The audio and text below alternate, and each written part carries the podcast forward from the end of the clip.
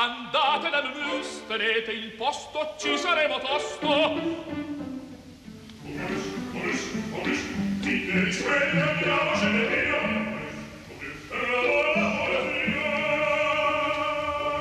Momus, il caffè dell'opera. Eccoci alle 11.20 in diretta dagli studi di Via Asiago, il programma di Laura Zanacchi che oggi cura anche la regia e la responsabilità tecnica di Giovanna Insardi. Buongiorno da Sandro eh, Cappelletto. È così il nostro quarto appuntamento da quando è cominciato questo momento così difficile e incerto che stiamo attraversando. Anche oggi naturalmente abbiamo ripetuto tutte le, eh, rispettando le severe modalità previste dalla RAI, l'ingresso, la mascherina, i guanti, l'igienizzazione, l'ingresso in studio, il distanziamento tra me, al di là del vetro appunto Giovanni Insardi, responsabile tecnica, Laura Zanacchi che è cura, curatrice del programma, tutti rispettiamo le nostre eh, distanze.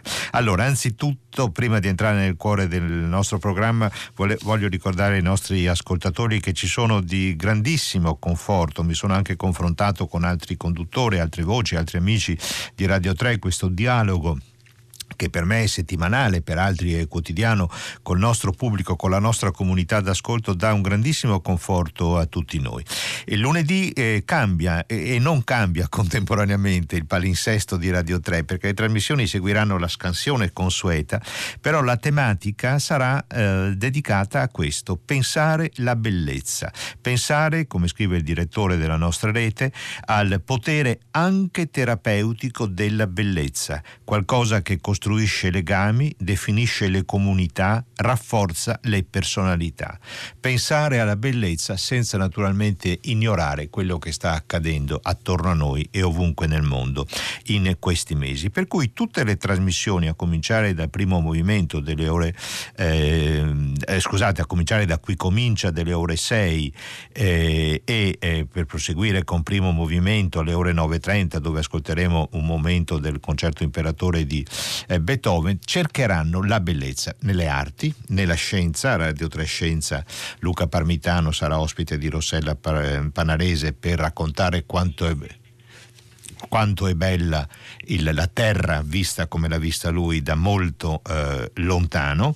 E ad alta voce all'interno di Fahrenheit nel pomeriggio si leggerà un romanzo di Gianni Rodari, di cui ricorre il centenario della nascita e la bellezza della sua fantasia è qualcosa che tocca nel profondo del cuore tutta la città, la bellezza delle relazioni di cura e che in questi giorni sono così importanti per chi soffre.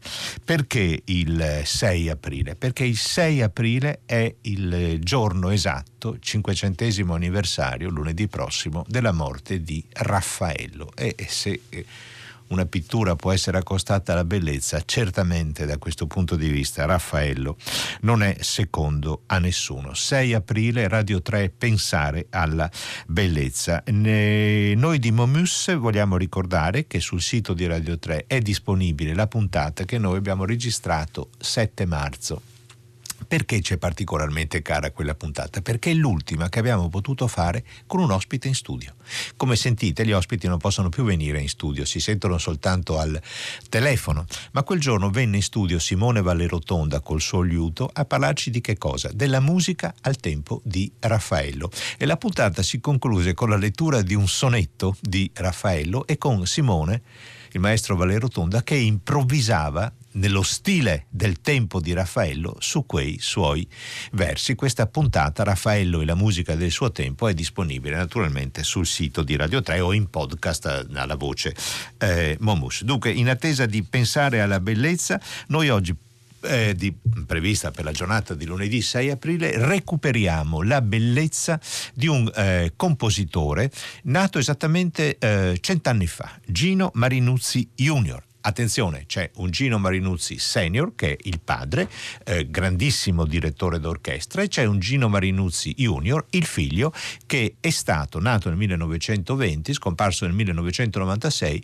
è stato un compositore particolarmente significativo in tanti diversi generi musicali e noi oggi vogliamo ricordare la specificità di questo eh, artista, iniziando da che cosa? Da eh, un suo contributo per il nostro mezzo, la radio. Cioè, nel 1964 Gino Marinuzzi Jr. crea un'opera radiofonica, Buongiorno signora Paulatim, dal racconto La signora Paulatim di Italo Calvino. È un racconto che Calvino scrive nel 1957. Noi ne abbiamo scelto un estratto, ascolterete una voce credo che tutti riconosceranno come lettore, poi c'è naturalmente anche un tenore. Che storia è? Siamo a Milano, nella alta, ricca borghesia. Eh, il signor Paulatimi è un industriale farmaceutico. La moglie va a trovarlo in fabbrica, apre la porta del suo studio. Beh, lui non è solo sulla sua poltrona di comando, sulle sue ginocchia, tra le sue braccia è seduta anche una segretaria, ma la signora Paulatin per questo diciamo mm, non ne viene sconvolta e a suo modo reagisce.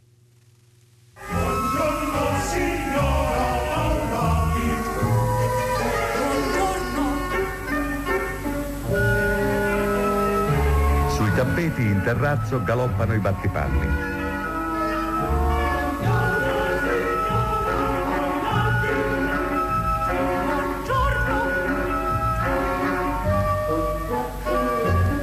L'ombra dell'atrio è striata come la giubba rossa e bianca del cameriere.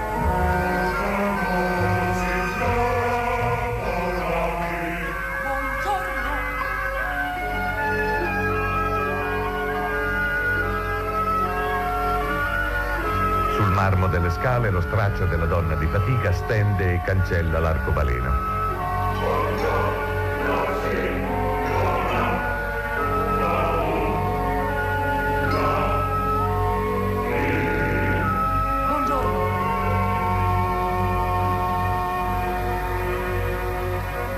In camera il letto matrimoniale ordinato è già la pace.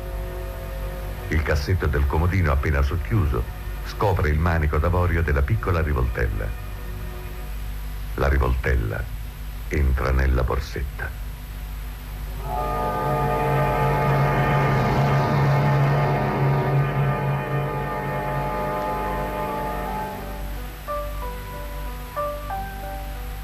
Dall'altra stanza vengono i solfeggi del pianoforte. È l'ora della lezione di musica del piccolo Gianfranco.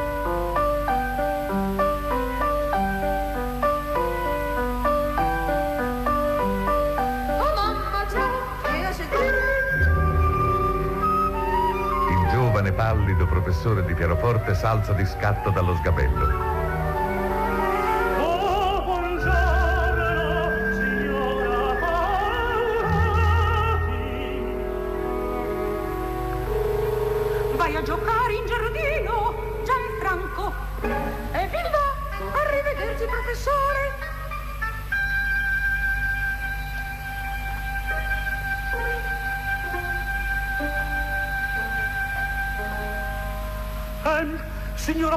Paolati, ripassavamo gli esercizi, signora Paolati. Mi suoni qualche cosa, professore. Ehm, certo, signora Paolati.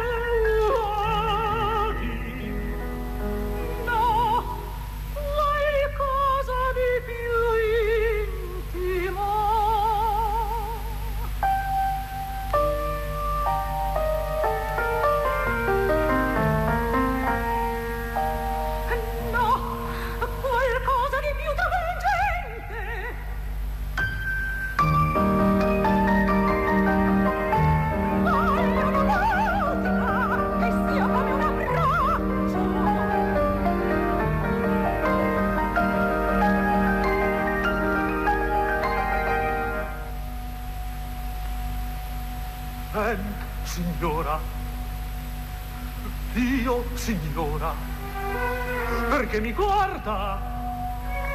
Come può guardare? Oddio, signora Paolati, che cosa me? Io, io, io non so. Non le sembra che ciò che sta facendo sia,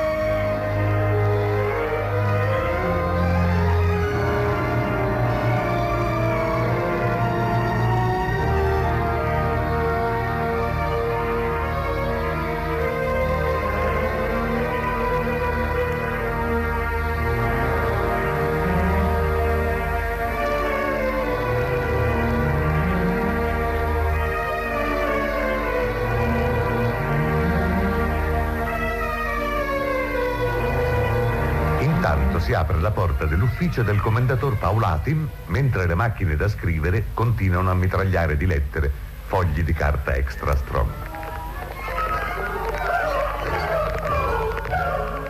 Eh, non possiamo trasmetterla tutta, ma vi prometto che cerchiamo con Laura Zanacchi negli archivi RAI l'integrale della signora Paulatim e metterla sul, eh, sul sito di Radio 3 perché è strepitosa questa opera radiofonica del 1964 su testo di questo racconto del 57 di Italo Calvino. Avete riconosciuto la voce di Arnoldo Foa, il tenore Ugo Benelli, la musica di Gino Marinuzzi Jr. così attenta a muoversi tra situazioni situazioni di ambiente, situazioni descrittive e situazioni creative, perché scoperto il tradimento del marito, la signora Paolati, diciamo, Paolati è un avverbio latino, a poco a poco, la signora Paolati non se ne sta con le mani in mano e eh, mh, gli capita a tiro, le capita a tiro il maestro di pianoforte del bambino e con questo finale tristaniano sull'esplosione delle labbra che si incontrano è una bellissima invenzione drammaturgica e anche molto ironica di Gino Marinuzzi Jr. Marinuzzi nasce a New York il 7 aprile 1920, eh, una città eh, importante della sua vita sarà Sanremo, così come eh, Milano, si diploma Conservatorio di eh, Milano in pianoforte e in composizione e direzione d'orchestra nel 1943 viene fatto, quando ha 23 anni, viene fatto prigioniero in quegli anni terribili della nostra Repubblica, della nostra storia, non era ancora Repubblica.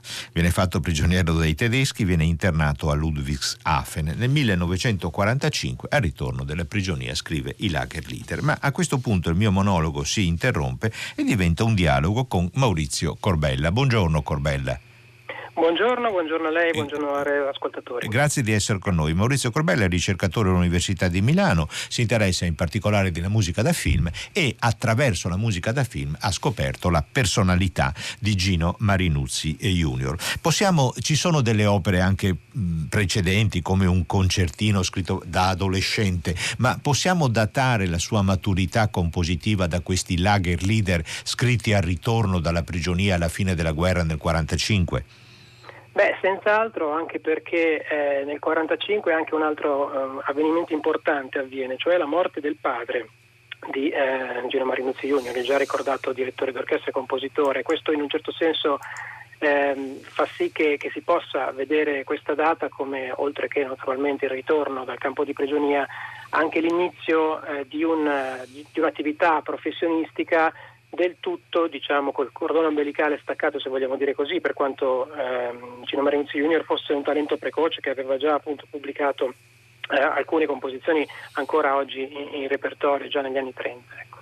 Allora io direi ascoltiamo assieme il primo dei Lager Leader per poi passare a un altro aspetto molto importante della sua attività compositiva, cioè la eh, eh, creazione di colonne sonore per registi di primissimo livello. I Lager Leader sono molto interessanti perché su temi popolari russi lui ha condiviso la prigionia con dei prigionieri russi, c'è poi un suo intervento creativo e qui crea questo primo Lager Leader per pianoforte a quattro mani proprio una nello stesso tempo una separazione e un dialogo tra due momenti così diversi, uno più esplicito e uno molto più intimo. Ascoltiamolo.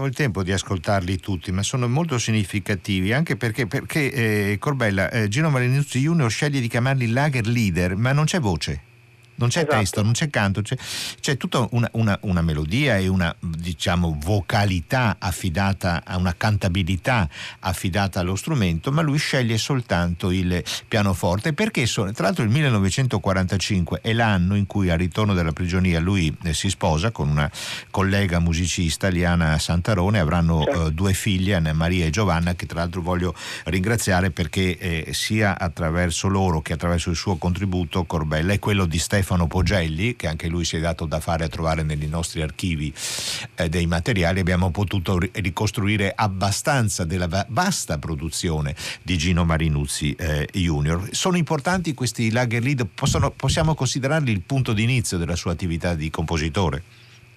Eh, in un certo senso sì, sono importanti perché come ricordava sono comunque un, un, un tributo, diciamo, una, una, memoria molto vicina, molto viva di canti che eh, Gino Marinuzzi ha ascoltato durante suo, la sua prigionia.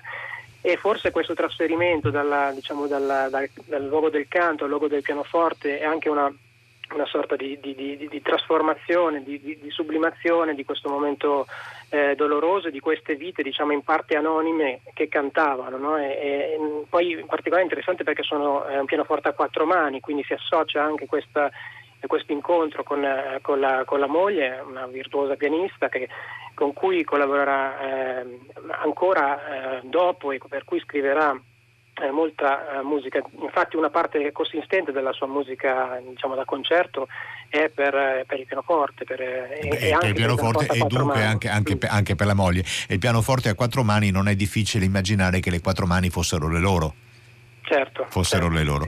Certo. Eh, passiamo anche, perché questa trasmissione vuole essere un invito a riscoprire no, la produzione di Gino Marinuzzi Junior. Passiamo a un aspetto molto importante della sua attività, e cioè la creazione di colonne sonore. Lui ha lavorato per registi come Alberto Latuada, La Mandragola, come Luigi Manni, Le Voci Bianche, per moltissimi sceneggiati televisivi, Il Conte di Montecristo, Dottor Jekyll, una serie del commissario eh, Maigret. Maigret. Forse un momento molto alto tra i più alti è nel 1952 La carrozza d'oro. La carrozza d'oro è il film di Jean Renoir con Anna Magnani eh, eh, che Renoir definì una fantasia all'italiana. Si svolge dove? Nel 1700? Si svolge nel, negli anni, esatto, nel primo Settecento, eh, una compagnia di giro eh, di comici quindi legati al mondo della commedia dell'arte, italiani che però sono eh, in Perù, sono in Sud America e stanno appunto girando eh, per, per, le corti. È una vicenda tratta da, da una da una piazza teatrale ed è un film appunto in cui la musica ha un ruolo molto importante, una musica chiaramente che ambienta la vicenda in quell'epoca. Eh, quindi eh, Marinuzzi in questo caso svolge una, un, compli- un, duplice compito, sia quello di comporre della musica regionale, ma soprattutto di adattare delle pagine di repertorio. Da una parte la musica di, di Antonio Vivaldi, eh, di cui Renoir era, era, un grande conoscitore che sceglie personalmente, ma lui la, Marinuzzi la dirige e la adatta per lo schermo. Ma dall'altra, la, eh, stimolato proprio da Renoir, va a riscoprire delle, diciamo, delle melodie un po' in modo simile a quello appena descritto dei Lager Leader, delle melodie eh, attribuibili al periodo della commedia dell'arte che lui riadatta per, per, lo schermo appunto e, e, e, quindi fa un'operazione diciamo anche, anche di, di, riscrittura. Questo già lo caratterizza come naturalmente un compositore eh, colto capace di muoversi in queste, in queste, in, queste pagine e eh, tra l'altro vorrei anche ricordare che nello stesso periodo, e questo non è secondario, lui stava curando la parte musicale di una trasmissione radiofonica a cura di Anton Giulio Bragaglia che si chiamava Le maschere italiane, ah. che appunto era dedicata ognuna, ogni puntata a una maschera, Arlecchino, eh, eccetera.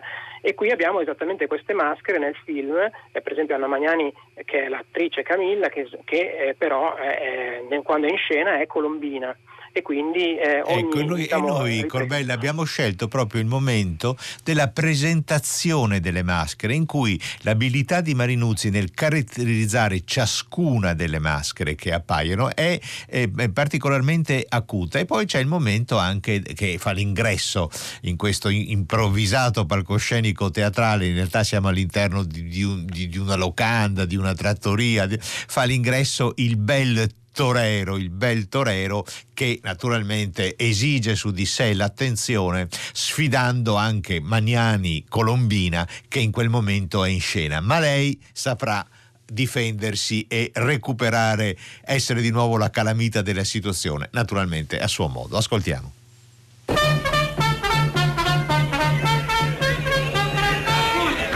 Guerriero come Leon combatte, più sono i nemici e più presto se la batte. Pulcinella!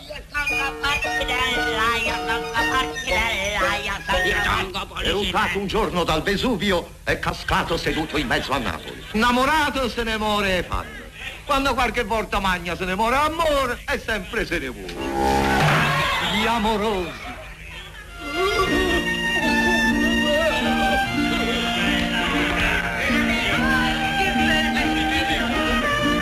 Florinda po' ridicolo come tutti i cavalieri sentimentali. Isabella, tenera, ma perfida, come tutte le donne.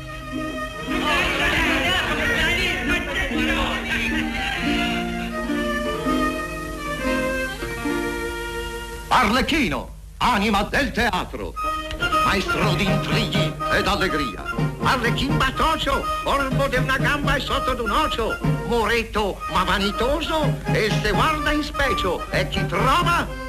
Colombina!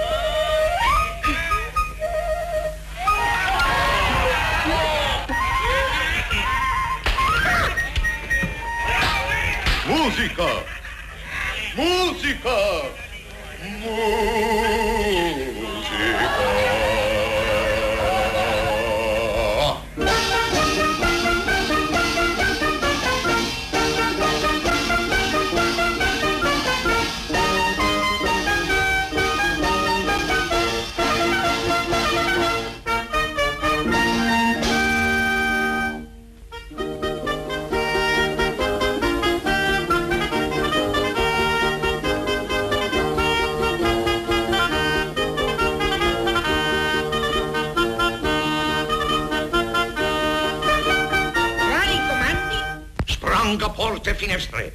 E se qualche sovenosto viene a sborosar come fia, buttilo in canal. Sono bravi questi attori? Bravissimi, signor Ramon.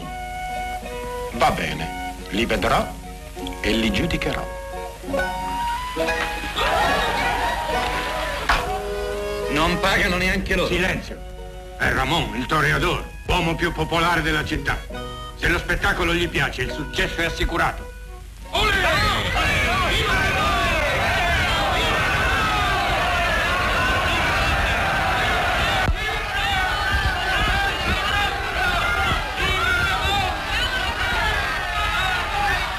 Cosa c'è? Toreador. Da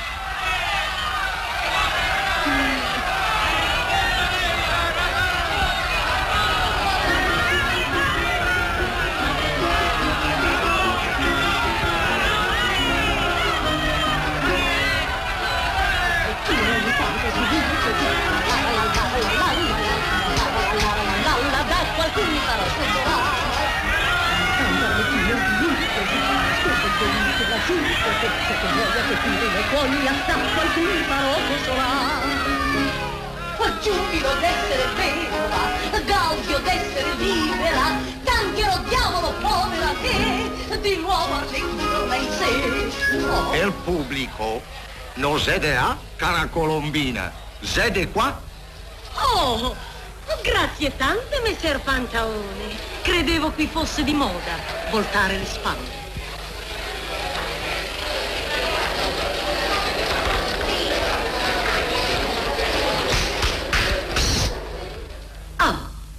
Così sono molto più belli, vero, messer Pantalone?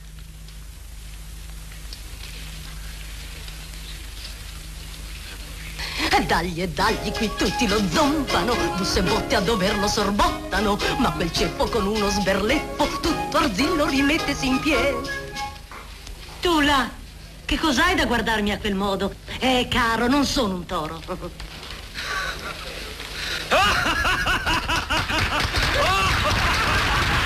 Giubilo d'essere vedova, gaudio d'essere libera, diavolo canchero senza mercé, scannarmelo voglio da me. Allarmi! Indiani! Sono gli attori, dormi pure, tu sai. Mi pare che si divertano laggiù. Per me fanno troppo frastuono. Non dormo. Pensa. Perché Anna Magnani dice pensavo che fosse venuto di moda voltare le spalle al pubblico? Perché il pubblico si era tutto voltato per omaggiare Ramon, il toreador che è entrato e lei in- con grande intelligenza ricattura l'attenzione e poi l'applauso perché questa battuta rivolta a Ramon in, mm, in qualche modo eh, in attesa di una risposta, Ramon sorride, applaude, tutti applaudono e dunque il successo sarà assicurato. Un momento molto bello anche qui, come nella signora Paulatim dal racconto di Calvino, questa capacità di Gino Marinuzzi Junior di muoversi tra la musica d'ambiente funzionale al racconto e una propria autonomia. Autonomia che emerge con eh, grande in- interesse e personalità in, in quelli che possiamo giudicare ormai con punto di vista storico, eh, caro Corbella. Ricordo che siamo collegati con Maurizio Corbella eh, dedicando questa puntata di Momus a Gino Marinuzzi Junior nel centenario della nascita, mentre al nostro numero della comunità d'ascolto il 335 5634 296 arrivano varie segnalazioni sia per la puntata, la giornata di lunedì Pensare alla bellezza, sia anche chi ci invita a non dimenticare altre composizioni di Gino eh, Marinuzzi, in particolare tra le sue colonne sonore. Ma è quello che stiamo cercando di fare nello spazio del Momus di oggi. Veniamo agli anni 50, anni di speri- grandi sperimentazione, anche in Italia sorgono i primi studi di musica elettronica, voglio ricordare uno tra tutti, il, ce- il, il laboratorio di musica eh, elettronica de- della RAI di Milano. Certo. Esatto, e, e nel 56 il primo a Roma, presso l'Accademia Filarmonica Romana. E lì Gino Marinuzzi Junior, assieme a Paolo Ketov, sperimenta. Che cosa lo attrae della, eh, della ricerca elettronica in quegli anni? Ma eh, innanzitutto vorrei dire che appunto Marinuzzi è veramente il, il, il, pioniere della musica elettronica per tutto quello che riguarda l'area, l'area, romana, è uno dei primi in assoluto, proprio grazie al cinema, a interessarsi a questo mezzo. Perché grazie al cinema? Perché eh, intravede da subito, dai fin dai primissimi anni 50, nel cinema eh, un eh, straordinario serbatoio di possibilità eh, anche legate alle tecnologie naturalmente. E se noi pensiamo a Roma, che è il, naturalmente eh, il luogo dove di Cinecittà, eh, eh, allora possiamo anche capire come eh, un compositore già attivo in quell'ambito possa intuire che se deve passare da qualche parte diciamo, la, l'aspetto sperimentale, l'aspetto di ricerca della musica, il cinema può offrire il luogo, il luogo ideale. Eh, ha ricordato giustamente Paolo Cheto, ricordo anche per esempio un giovanissimo Federico Savina che poi è diventato, oggi insegna al centro sperimentale, è diventato una delle figure storiche del suono cinematografico, lavorando all'International Recording, il, il fisico, il, il, sì, l'ingegnere elettronico Giuliano Strini con cui ha costruito il primo sintetizzatore modulare, uno dei primi in Italia e nel mondo, che si chiama PhonoSynth. E che cosa lo attrae? Lo attrae il fatto di eh, concepirsi come un, un, artigiano della musica, un, mm. qualcuno che si deve sporcare in un certo senso le mani, che si deve scottare le dita, a un certo punto direi in un'intervista con i saldatori, per poter eh, diciamo, battere nuove vie, battere nuove strade. E, naturalmente tutto questo lo fa in, in una condizione molto meno diciamo, eh, istituzionalizzata di come poteva essere lo studio di fonologia di Milano no? e quindi lo fa in maggiore diciamo, solitudine ma trae intorno a sé un ampio numero di, di, di, compositori leggermente più giovani di lui, per esempio Domenico Quaccero, eh, Gisto Macchi, Franco Evangelisti e, e, e altri, che, eh, con cui poi collaborerà per, per una decina d'anni Ehm, e sono diciamo questi nomi della, dell'avanguardia romana. Dell'avanguardia romana, e difatti esatto. Gino Marinuzzi in quegli anni, in quegli anni ha anche un, un, fecondo rapporto di collaborazione con Nuova Consonanza, che è la, l'associazione certo. che raggruppa eh, i compositori prevalentemente di area romana. Lei citava Corbella eh, la sperimentazione elettronica in rapporto fi, ai, a, um, ai, film come colonna sonora certo. e c'è Terrore nello spazio, un film di Mario Bava, certo. dove ovviamente lo straniamento strumento prodotto dall'elettronica è particolarmente funzionale al racconto filmico di Bava. Il, le opere di Gino Marinuzzi Junior in campo elettronico sono diverse, c'è un Traiettorie del 1960 composto sì. per lo studio di fonologia della RAI certo. di Milano. Noi abbiamo scelto,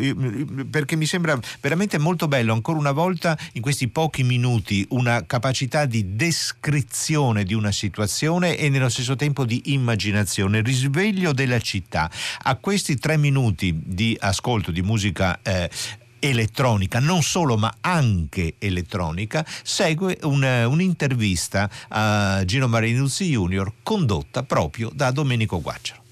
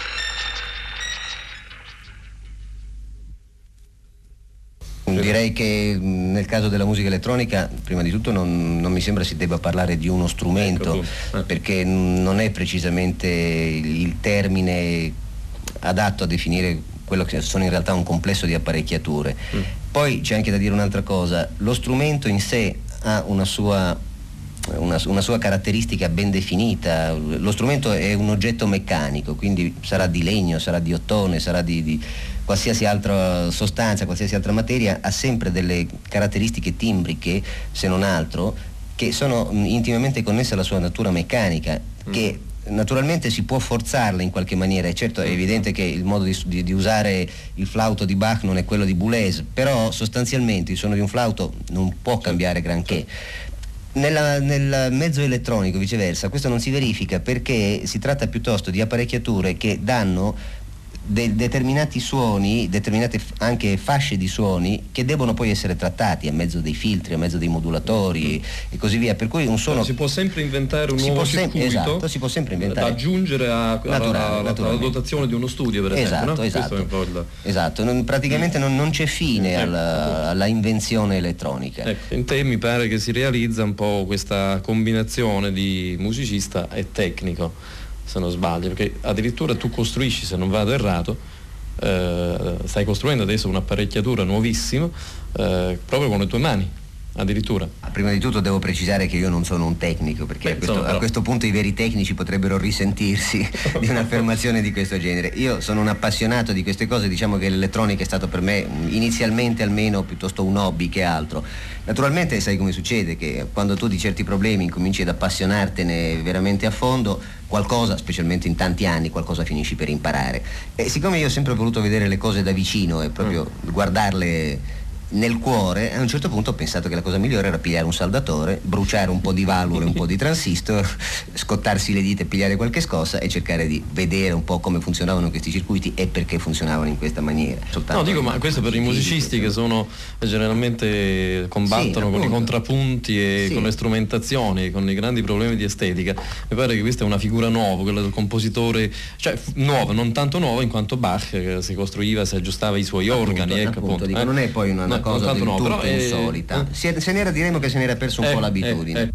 Una conversazione tra Domenico Guacciaro e Gino Marinuzzi che ci ricorda il fervore proprio eh, di quegli anni, stiamo parlando di mezzo secolo fa oramai e di più, sono gli anni tra i 50 e i primi 60, alla scoperta della musica elettronica, il musicista che diventa artigiano, che invece di avere le canne di un organo come Bach o le, le, le, le corde, i tasti di un pianoforte, sta con gli oscillatori, con le valvole, con i transistor per creare dei suoni nuovi, ma è molto molto interessante notare come ogni compositore, perché tanti in quegli anni si sono dedicati alla città, penso a Berio, penso a Maderna, eh, alla città resa attraverso i suoni elettronici.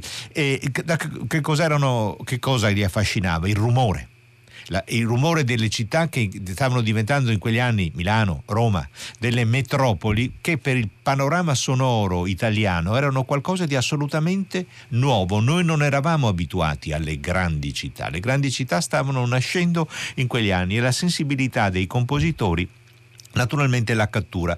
Anche qui Gino Marinuzzi Junior si distingue perché si comincia con il eh, tac sacchettio di una signora che evidentemente si alza, è uscita di casa e comincia a camminare e incontra i rumori della città. Eh, Maurizio Corbella, dobbiamo un po' stringere i tempi. Veniamo all'omaggio di Gino Marinuzzi a suo padre, a Gino Marinuzzi, quando nel, eh, negli anni 90 al Teatro Bellini di Catania va in scena la eh, sua riorchestrazione di Jacquerie. Jacquerie è un'opera che Gino Marinuzzi Senior scrive nel 1918 sul libretto di Stefano Donaudì e come dice il titolo è ispirato a ehm, l'opera è ispirata alla una eh, rivolta, no? una rivolta del XIV secolo in Francia, Jacques Bonhomme che è la figura tipica del contadino. Beh, qui i contadini si eh, rivoltano. E qual è stato il rapporto di Marinuzzi Junior con suo padre, che ricordo è stato un grandissimo direttore d'orchestra e anche compositore? Ma è stato sicuramente un rapporto di, di, di grande dialogo e, gra- e, grande ammirazione, è sempre riconosciuto dal figlio. Allo stesso tempo eh, il figlio ha sempre spesso mh, mm, rimarcato il fatto che eh, ci fosse anche un'indipendenza eh, rispetto al padre. Eh, ricordo un, un bel aneddoto eh, di un diverbio eh, davanti al Teatro Lirico di Milano in cui i due attirarono l'attenzione degli astanti eh, perché avevano un tono della voce sostenuto, perché stavano discutendo eh, della musica di Bartok, che il figlio ammirava a differenza del padre. Questo è un aneddoto ricordato da, dal figlio in una intervista tarda, proprio in relazione a questa riscoperta di Jacquerie, che Marinuzzi riscopre da uno spartito. Si pensava fosse andato perduto la partitura e quindi la riorchestra a partire da uno, da uno spartito. Eh, quindi c'è, c'è, mano, c'è, la mano di Gino Marinuzzi sì, Junior anche. Esatto, purtroppo non abbiamo il tempo, avevo, mm, avevamo preparato il, il finale, eh, ma eh, posso dire che si trova, c'è un CD della nuova era che proprio è stato realizzato registrando quell'esecuzione degli anni 90 al Teatro Bellini di ehm, eh, Catania. invece facciamo in tempo ad ascoltare il finale di Concertante. Siamo alla alla fase finale della creatività di Gino Marinuzzi Junior, siamo all'auditorium del Foro Italicum quando c'era l'orchestra sinfonica e anche il coro della, eh, della RAI eh, di Roma e su invito di Gioacchino Lanza Tomasi, che allora era direttore artistico, Gino Marinuzzi Junior compone questa concertante, di cui ascolteremo il finale, l'interpretazione pianistica di Andrea eh, Padova. Possiamo considerarlo a un certo punto di vista il suo punto di arrivo nella composizione tradizionale? Sì, certo, è un, anche un, uno sguardo indietro però perché sono passati decenni dall'ultima composizione quando eh, Marinuzzi scrive il concertante e quindi è uno sguardo anche verso una stagione finita, è un linguaggio eh, che si ispira al moderno ma allo stesso tempo non dimentica le sue radici. Ricordo che Andrea Padova è stato uno dei suoi allievi. Ecco, sì, e, e, mi fa molto piacere riascoltare Andrea Padova, nella cui carriera di pianista ci sono tanti momenti come questo, cioè di rapporto con la contemporaneità. Grazie molto a Maurizio eh, Corbella e noi concludiamo questa puntata di Momus con l'ascolto appunto di Concertante dall'esecuzione, dalla prima esecuzione a Roma, all'Auditorium del Foro Italico del 1988.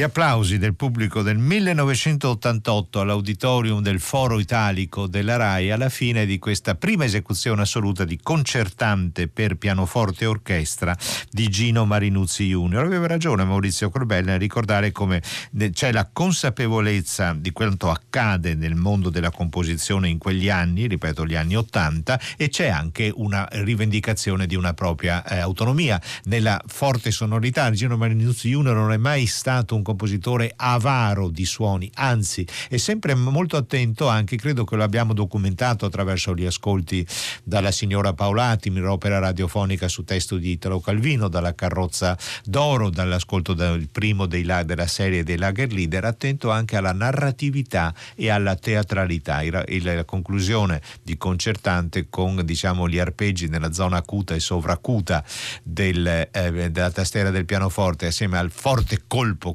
conclusivo dell'orchestra eh, conferma questa eh, direzione. Bene, ehm, sono le 12 e 8 minuti, dobbiamo rapidamente chiudere Momus e accomodarci di là in sala da concerto per il ritorno di Fiamma.